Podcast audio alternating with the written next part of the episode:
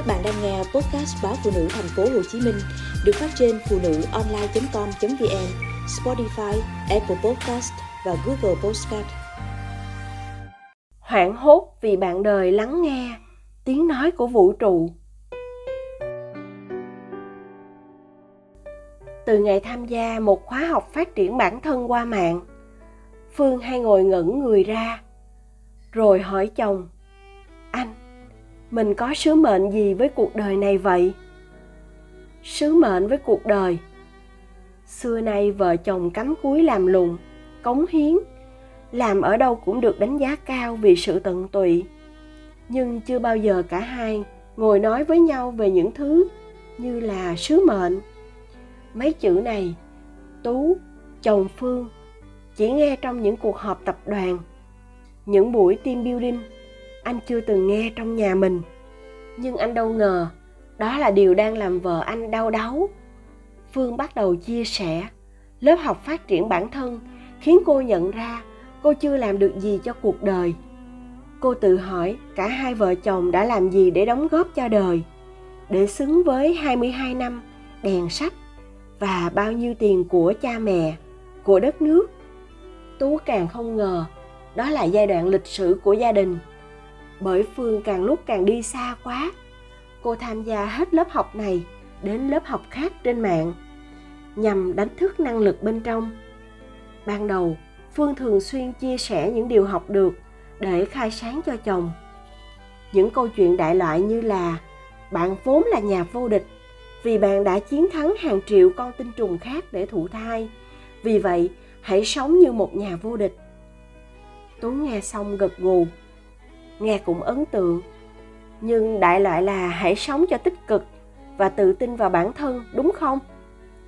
Phương nguyết chồng một cái rõ dài, chơi chồng năng lượng yếu. Giao tiếp vợ chồng từ đó thay đổi hẳn. Những từ khóa phương hay dùng là năng lượng, bình an, sứ mệnh, rồi luật hấp dẫn, luật vũ trụ. Vợ chồng hầu như không chia sẻ gì được với nhau, vì hễ nói một chập là phương lại lái câu chuyện sang những câu từ và hệ thống lý giải của các lớp học phát triển bản thân. Điều mà tú không thể vận dụng trong lúc đang cao trào cảm xúc hoặc rối bời tâm trạng. Tú nhớ, một trong những lần đầu tiên anh dở khóc dở cười là khi lô hàng do nhóm anh phụ trách bị ách lại cản do lỗi chứng từ. Tất nhiên, anh không mong phương sẽ giúp anh giải quyết mà chỉ chia sẻ theo quán tính của một người bạn đời. Thế nhưng, anh vừa dứt lời, giọng phương đã đầy năng lượng. Qua chuyện này, vũ trụ đang gửi đến cho anh bài học gì đó. Thấy tú lo lắng, phương lại chốt hạ. Năng lượng của sự lo lắng sẽ khiến anh hấp dẫn toàn những tai ương. Anh cần phải vui lên, phải tạo cho mình năng lượng tốt để đạt đến tần số của những điều tốt đẹp trong khi tú dở khóc dở cười với cô vợ đang phát triển bản thân, thì triết lam, một cô vợ trẻ giữa sài gòn, lại khốn khổ với anh chồng thanh lộc.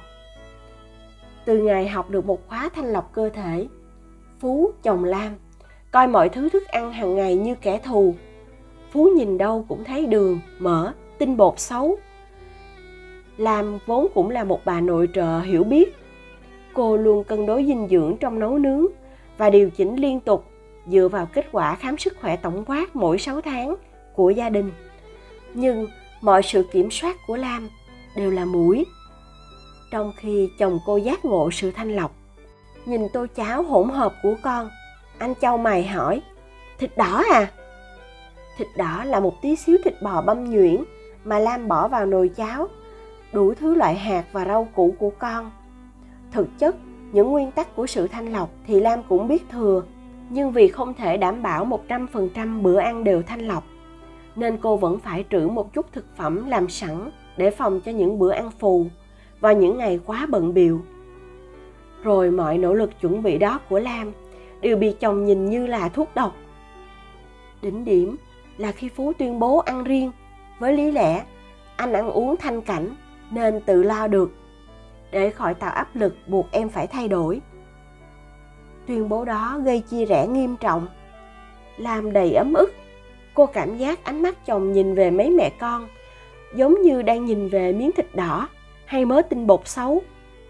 Nhưng cô kệ vì biết lý lẽ cuộc sống chẳng thắng nổi chân lý thanh lọc, nhưng lý lẽ cuộc sống thì không để yên. Người theo chân lý thanh lọc như phú hay theo triết thuyết phát triển bản thân như phương, rồi cũng đối diện với những thách thức ngày thường. Mãi phát triển bản thân, lắng nghe lời hồi đáp vũ trụ, rồi đi tìm sứ mệnh đời mình, phương ngập trong những nợ nần công việc. Trong lúc còn thắc mắc, nhà vô địch trong mình mang sứ mệnh gì? Cô xém mất việc ở công ty. Lúc này, tú phải đứng ra vực vợ dậy, giữa đống hỏa mù giữa nhận thức và thực tế anh phân định rạch ròi giữa trách nhiệm, nhu cầu và lý tưởng. Anh bóc hết những vỏ từ hoành tráng đang làm phương mê mẩn, khẳng định cô đang học được những điều rất hay, rất truyền cảm hứng. Nhưng phải dùng cảm hứng đó cho cuộc sống thực tế, để làm tốt hơn việc mình đang làm, và sống tốt hơn với cuộc đời mình đang sống. Còn phú, sau bao nhiêu phen thất vọng vì rau củ organic hữu cơ mà anh mua, không chuẩn organic anh lại vấp phải áp lực thời gian. Dù ăn uống thanh cảnh, nhưng việc phải họp hành, làm việc, gặp gỡ đối tác khiến anh mệt rũ người khi vào bữa. Rồi khi người đàn ông thanh lọc hay chọn cách bỏ bữa để khỏi phải soạn sửa chuẩn bị, lúc này anh đành tìm về với bữa ăn của vợ. Dù không chuẩn thanh lọc, nhưng xét về giá trị dinh dưỡng và sự điều độ, thì những mâm cơm của lam vẫn là đỉnh của chóp thật may, bạn đời của phương và phú vẫn còn ở đó với những nỗ lực bình thường và sự kết nối bình thường như hơi thở, phát triển bản thân, thanh lọc hay bất kỳ một ý muốn cải thiện cuộc sống nào cũng tốt. Nhưng nó tốt ở bản chất, khi người ta tiếp thu cảm hứng và phương pháp để áp dụng vào thực tế cuộc sống, chứ nó không thể là một bầu trời chân lý trong một sớm một chiều có thể rủ sạch văn hóa tổ chức cuộc sống. Đặc biệt là ngôn ngữ giao tiếp, chia sẻ của một gia đình. Và chắc chắn, không một chân lý nào đủ tốt để trở thành công cụ phán xét, đánh giá bạn đời cùng một văn hóa hôn nhân mà chính bạn đã góp phần tạo nên nó.